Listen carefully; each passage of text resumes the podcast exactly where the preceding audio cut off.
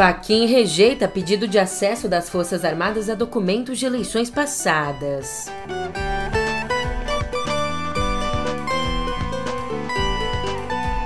Em nova pesquisa, Bolsonaro se aproxima de Lula na corrida eleitoral.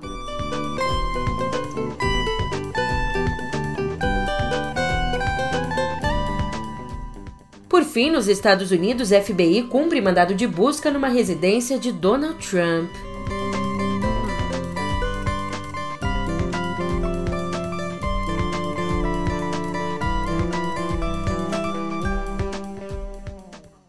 Ótimo dia, uma ótima tarde, uma ótima noite para você. Eu sou a Julia Keck e vem cá, como é que você tá, hein? Nessa terça, dia 9, eu voltei, eu voltei para ficar. E aliás, eu volto pedindo desculpas pela ausência que Acontece que eu tomei um tombo e acabei fraturando o tornozelo. Mas agora eu já tô bem, tá tudo bem, tá tudo certo, tudo normal. Vida que segue, mas enquanto eu tô aqui com esse papo furado todo, há quem endureceu a postura contra as Forças Armadas. E isso é exatamente o que eu te explico agora no pé do ouvido. Música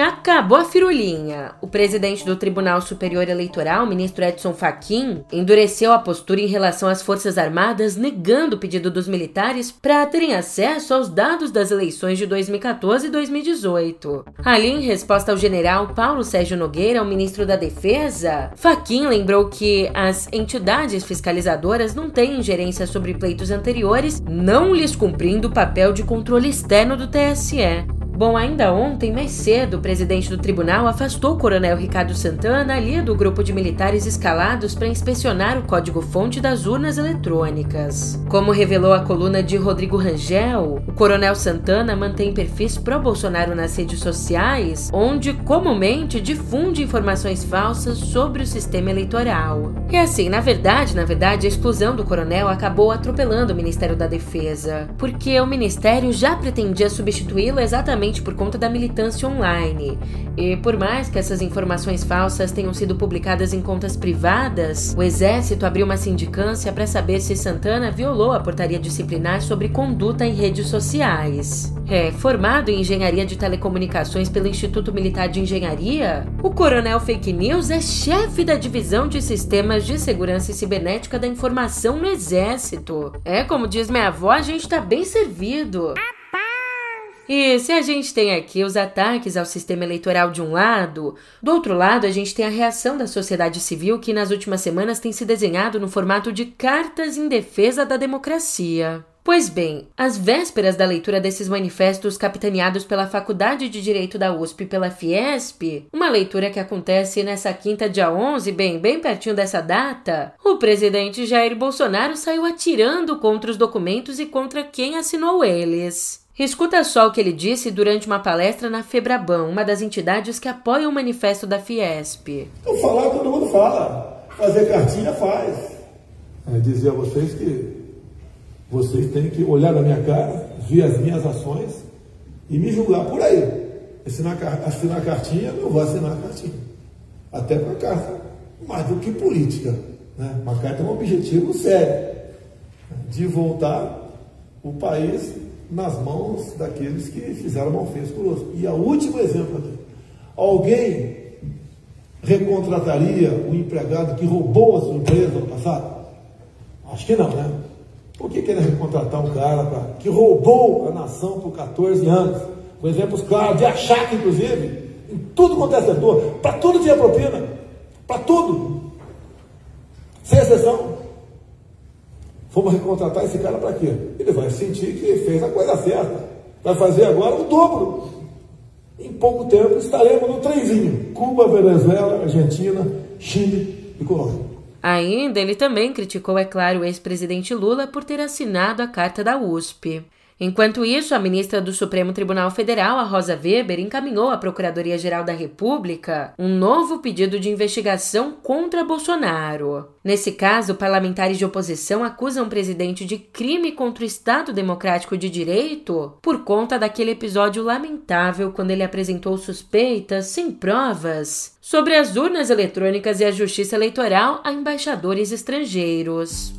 E olhando direto para a corrida eleitoral, a pesquisa FSB-BTG divulgada ontem mostrou que as distâncias entre Lula e Bolsonaro estão encurtando nos dois turnos, por mais que, em tese, esse levantamento não possa ser comparado exatamente ao anterior, já que a lista de candidatos é um pouquinho diferente. Aqui no primeiro turno, Lula recuou 3 pontos, indo de 44% para 41%, enquanto Bolsonaro avançou 3, de 31% para 34%. E nesses dois casos, repare você você que eles ultrapassam a margem de erro de dois pontos, o que confirma essa leve queda do petista e essa leve alta de Bolsonaro. Além deles, ali no primeiro turno, Ciro Gomes atinge 7%, Simone Tebet 3% e José Maria Emael 1%. Já André Janones alcançou 2% e Pablo Marçal 1%, mas eles não contam porque não são mais candidatos. Agora, no segundo turno, a oscilação também foi de 3 pontos, com Lula recuando de 54% para 51% e Bolsonaro subindo de 36% para 39%. Ainda nesse assunto pesquisas, escuta só esse recado. Olá, sou Pedro Dória. O movimento das pesquisas indica que Bolsonaro está ganhando terreno. A coisa ainda é incipiente, mas quem trabalha no ramo vê a eleição ficando mais difícil. Lula ainda é o favorito, mas não tem resultado garantido não, tá? Quer entender por quê? O ponto de partida já está no YouTube do meio.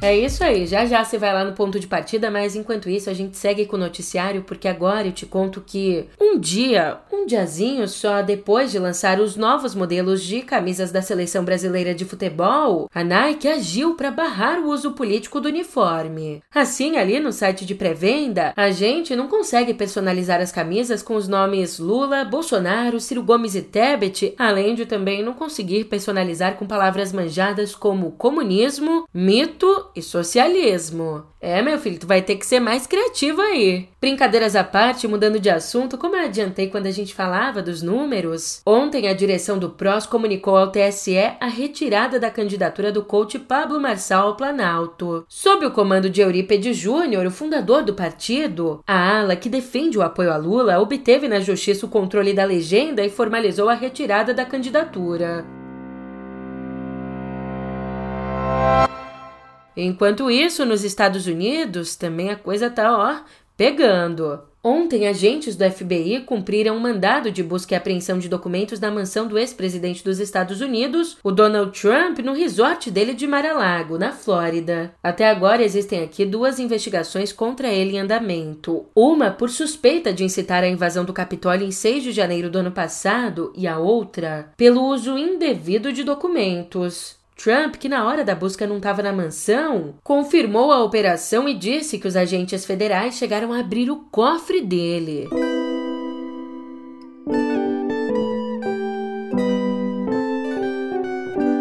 É, meu amigo, você mais do que ninguém sabe que vacinação infantil não é brincadeira. E depois de acender um alerta, o Ministério da Saúde pretende agora vacinar até o dia 9 de setembro pelo menos 95% das crianças entre 1 e 5 anos contra a poliomielite em todo o Brasil. E a situação, ó, tá bem feia. Essa doença tem sido diagnosticada em países em que a gente não tinha nenhum caso há anos. Enquanto por aqui houve uma baita queda na cobertura vacinal. Lá em 2013, a gente até podia se orgulhar, o percentual de crianças que estavam devidamente imunizadas chegou a 100%. Mas até o ano passado, essa taxa caiu para, acredite você se quiser, 67%. Até agora, o nosso país não registra nenhum caso da polio desde 1990. Mas olha lá, a Organização Pan-Americana de Saúde apontou que o Brasil tem um alto risco de ver a doença que causa paralisia infantil voltar a aparecer. Daí, para tentar barrar esses possíveis casos, a campanha de vacinação que começou nessa segunda é composta por outros 17 imunizantes, incluindo contra a febre amarela, HPV e a tríplice viral, que é aquela vacina contra o sarampo, a rubéola e a cachumba. Cadê o Zé Gotinha que essas horas, ó, deve estar tá bem decepcionado aí, segurando arma, né? Não segurando vacina. Você lembra dessa história? Ai, ai, abafa, abafa. Abafa, abafa, abafa, abafa. Agora eu ia começar essa notícia aqui falando que a gente vai conversar sobre uma pessoa que integra o rol dos caras de pau. Só que é até uma blasfêmia eu falar isso, porque não tem nem mais pau, não tem nem mais madeira para cair depois de tanto desmatamento. Acontece que o ministro do Meio Ambiente, o Joaquim Leite, divulgou uma tabela nessa segunda afirmando que o IBAMA atingiu 100% das metas institucionais globais entre junho do ano passado e maio desse ano. E isso ao conceder o pagamento da gratificação de desempenho de atividade de especialista ambiental, um pagamento que beneficiou servidores próximos de Joaquim Leite, incluindo o pessoal do gabinete dele e da secretaria executiva. É, pelo visto tá todo mundo feliz da vida, menos o nosso meio ambiente. Que beleza! Veja só, segundo o Ministério, o IBAMA teria atingido os objetivos no combate do desflorestamento na Amazônia Legal e também atingido os objetivos na redução de prescrição de autos de infração. Mas dados do INPE mostram que a Amazônia só sofreu um desmatamento recorde no primeiro semestre deste ano, um desmatamento que atingiu quase 4 mil quilômetros quadrados, sendo assim o maior registrado desde o início da série histórica, lá em 2016. Além disso, o Ministério do Meio Ambiente também deixou vencer mais de 355 milhões de reais em autos de infração durante o governo Bolsonaro. É, tu aproveita agora aí para pegar um pedaço do rolo de papel para chorar, porque daqui a pouco não tem nem mais papel. Enquanto isso, lá fora, um assunto sério. O incêndio que começou na sexta no principal terminal de petróleo de Cuba, depois de um raio atingir um tanque, esse incêndio se espalhou para um segundo reservatório no sábado e alcançou ontem o terceiro reservatório em Matanzas, que fica a 105 quilômetros da capital Havana. Por enquanto, ao menos uma pessoa morreu, 125 se feriram e dezenas de bombeiros seguem desaparecidos. Falando nos bombeiros, eles jogaram água nos outros compartimentos para resfriá-los e tentar evitar mais explosões, mas a gente ainda não tem o um afastamento da possibilidade de um quarto foco de incêndio. Aliás, Cuba não está sozinha. O México e a Venezuela enviaram equipes especiais para auxiliar nos trabalhos de contenção e especialistas em construções militares ergueram barreiras para impedir o derramamento de óleo. E esse terminal tem um papel importantíssimo no sistema elétrico do país.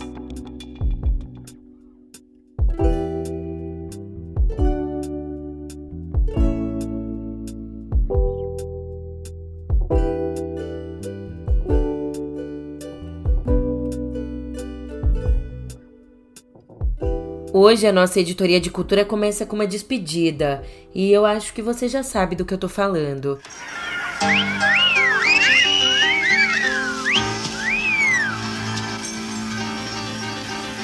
Sandy? Tell me about it, stud.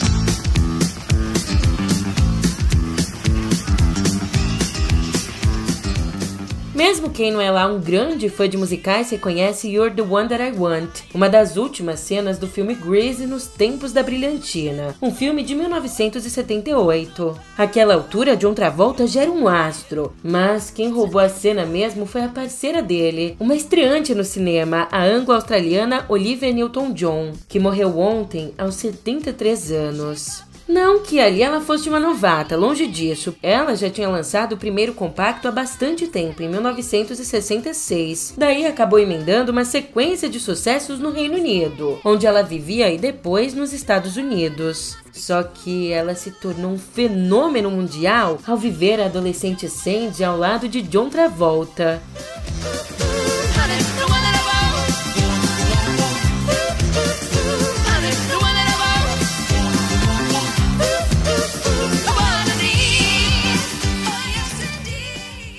Como cantora, o ponto alto da carreira dela aconteceu em 1981, com o disco Physical, um disco que tinha uma grudenta faixa título. Mas aí, uma sequência de fracassos e a luta contra o câncer de mama ofuscaram a produção dela.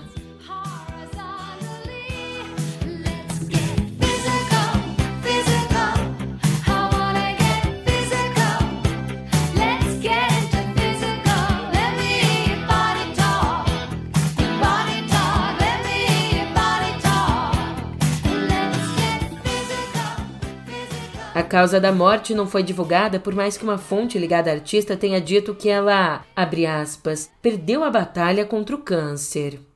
Mudando agora de assunto, a gente fala sobre o Emmy. Quando a lista de indicados ao Emmy, o principal prêmio da TV nos Estados Unidos, foi divulgada lá em julho, duas ausências acabaram chamando a atenção. A ausência de ninguém mais ninguém menos que Lady Gaga e Tony Bennett, que estrelaram o programa One Last Time An Evening with Tony Bennett and Lady Gaga. Sendo registro de dois shows da dupla em Nova York, o programa foi indicado como melhor especial de variedades, cujo prêmio vai para os produtores. Só que ontem a injustiça foi corrigida. Uma nova lista foi divulgada, incluindo os cantores na categoria Melhores Apresentadores. on the wayward ways of this New York town that my smile becomes a smirk. She goes to work.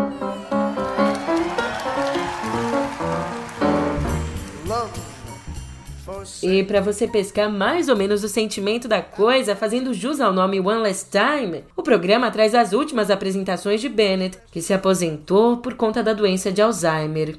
E infelizmente a gente abriu aqui a nossa editoria de cultura com uma despedida e a gente também fecha com outra despedida. Vencedor de dois prêmios Pulitzer, o escritor de best-seller e apresentador da TV americana, David McCallum, morreu nesse domingo na casa dele na cidade de Massachusetts, aos 89 anos. Mais uma vez, a causa da morte não foi informada. Conhecido por sua pesquisa profunda e vivacidade na escrita, os livros dele lideraram a lista dos mais vendidos do The New York Times por semanas e semanas. Tido ainda como um mestre literário para os críticos literários, Macala introduziu o drama narrativo para dar vida a eventos importantes por meio de pequenos detalhes e relatos de testemunhas individuais. E como se não fosse o bastante manter aquelas páginas tão encantadoras, interessantes, a riqueza de informações e a estrutura dramática dos livros dele inspiraram adaptações para televisão na HBO.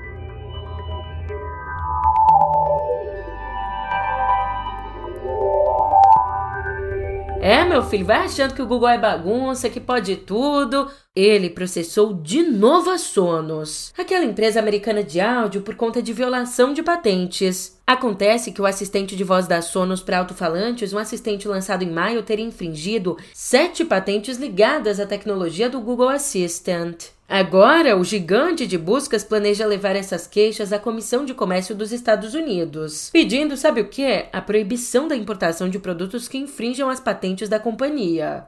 E ó, a disputa entre essas duas empresas que já trabalharam juntas em 2013, essa disputa já dura desde 2020. Inclusive, em janeiro desse ano, agora é pouquinho, é nem tão pouquinho assim, né? Já passou um tempinho. Mas em janeiro desse ano, a justiça americana proibiu o Google de importar e vender alguns telefones, laptops e alto-falantes que violaram patentes da Sonos. É, eu não sei se o Google se arrepende dessa parceria aí com a Sonos, mas vem cá, você enviou alguma mensagem no WhatsApp e se arrependeu? Agora, uma boa notícia, você ganhou aí um tempo extra para pagar essa mensagem. Para te ajudar aí na ressaca moral, o aplicativo acabou de liberar o recurso que permite deletar mensagens enviadas há mais de dois dias. Então, em vez de uma hora, agora eu, você, a gente tem aqui dois dias e 12 horas para se arrepender e apagar uma mensagem depois de tê-la enviado. Essa função já está em testes desde o mês passado e agora está sendo liberada para todos os usuários. E como não tá fácil para ninguém, a Log, aquela empresa de entrega de encomendas, entrou para a lista de startups que vem metendo a tesoura, que vem cortando os quadros de funcionários em meio à crise no setor de tecnologia. Para você ter uma ideia, nessa segunda a empresa demitiu 15% dos 3.600 profissionais. Ali, numa nota, a Log disse que a medida, abre aspas, faz parte de um conjunto de ações de aumentos de eficiência operacional tomadas nos últimos seis meses para adaptar a companhia ao novo cenário global, fecha aspas. E bem, como você sabe, a inflação alta está causando estagnação no comércio eletrônico, que também impactou diretamente os negócios da startup. E como eu disse, não tá fácil para ninguém, mas se a gente vai juntinho fica mais fácil, né? Por isso eu tô indo nessa, mas eu digo que eu tô muito feliz de estar de volta e a gente se vê de novo, é claro, amanhã. Até lá!